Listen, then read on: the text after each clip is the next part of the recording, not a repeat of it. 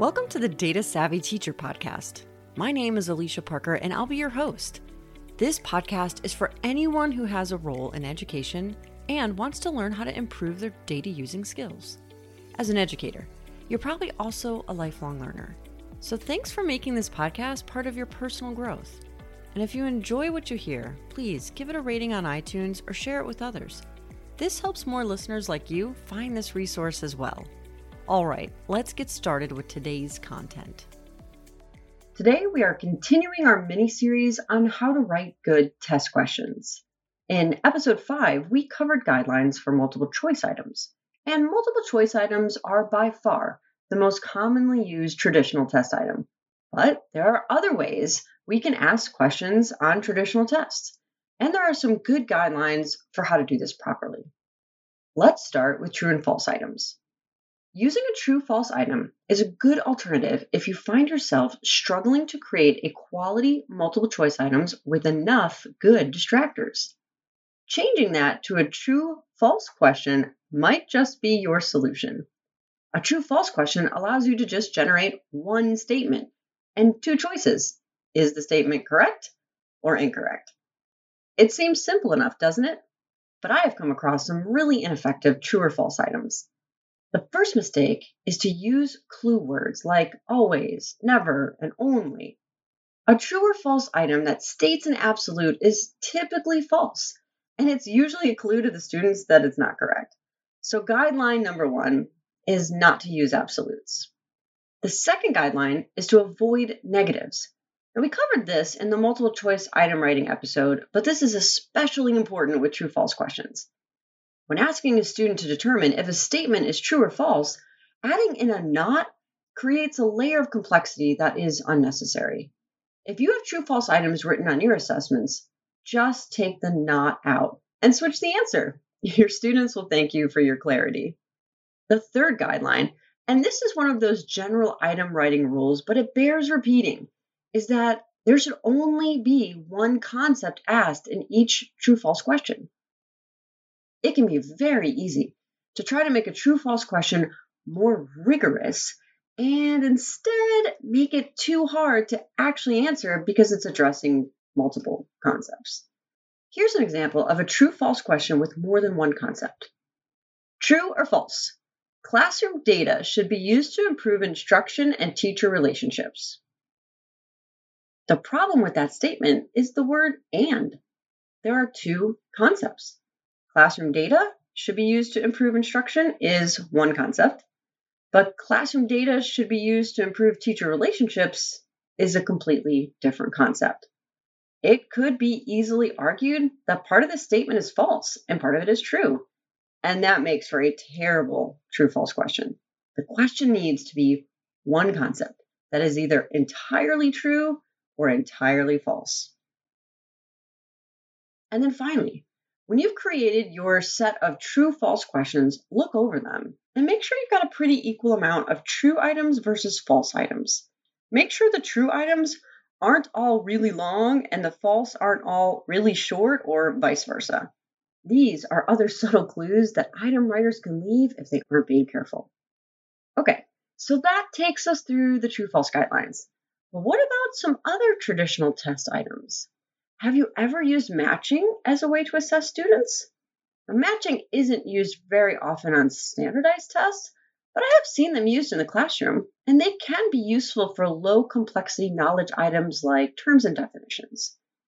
If you choose to use matching as an item type for your assessments, there are also a few good guidelines to follow. First of all, make sure that your two lists that need to be matched are similar types of items.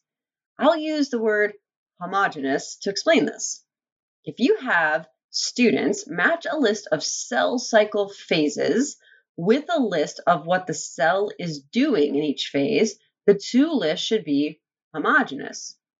Don't add items in the list of cell cycle phases that aren't actual cell cycle phases. Your list could include interphase, prophase, metaphase, anaphase, telophase, and cytokinesis. All of those are phases of the cell cycle. Those are homogeneous terms. So you shouldn't include a term like binary fission which is a type of reproduction of a single celled organism, but not a phase of the cell cycle. Now, if your head is spinning from that example because biology isn't your forte, let's consider an elementary social studies example. Think about a list of US capital cities. That's a homogeneous list. You might have students match those to their state names. That would also be a homogeneous list you wouldn't want to throw dates in that first list of capital cities to be matched with a state, indicating what date the state became a union. If you did, you no longer have a homogeneous list. You've got a mixture of dates and capital cities that you're trying to match to states, and that's confusing. You've lost some clarity in this question set. Assessment items should never be used to intentionally confuse or trick students. And the same goes for matching. Lists should be homogeneous, and the intention should be to ensure students can associate lists of homogeneous items correctly. Use the same guidelines we discussed in episode 4, which were clarity, clues, and complexity when designing matching items. Now, you can up the rigor of matching items by adding in a few tactics that really make the students think. For example, if you had a list of 10 capital cities but only eight states, and you very clearly tell your students that not all cities will be used, you've now created some additional thinking for the students. If they get to a place where they only have one or two states left, but three out of four cities left, they have to think hard to figure out which ones match correctly. You could also try this. You could instruct the students that some items can be matched more than once. Let's talk about the cell cycle example. In each phase of the cell cycle, there's more than one thing that happens.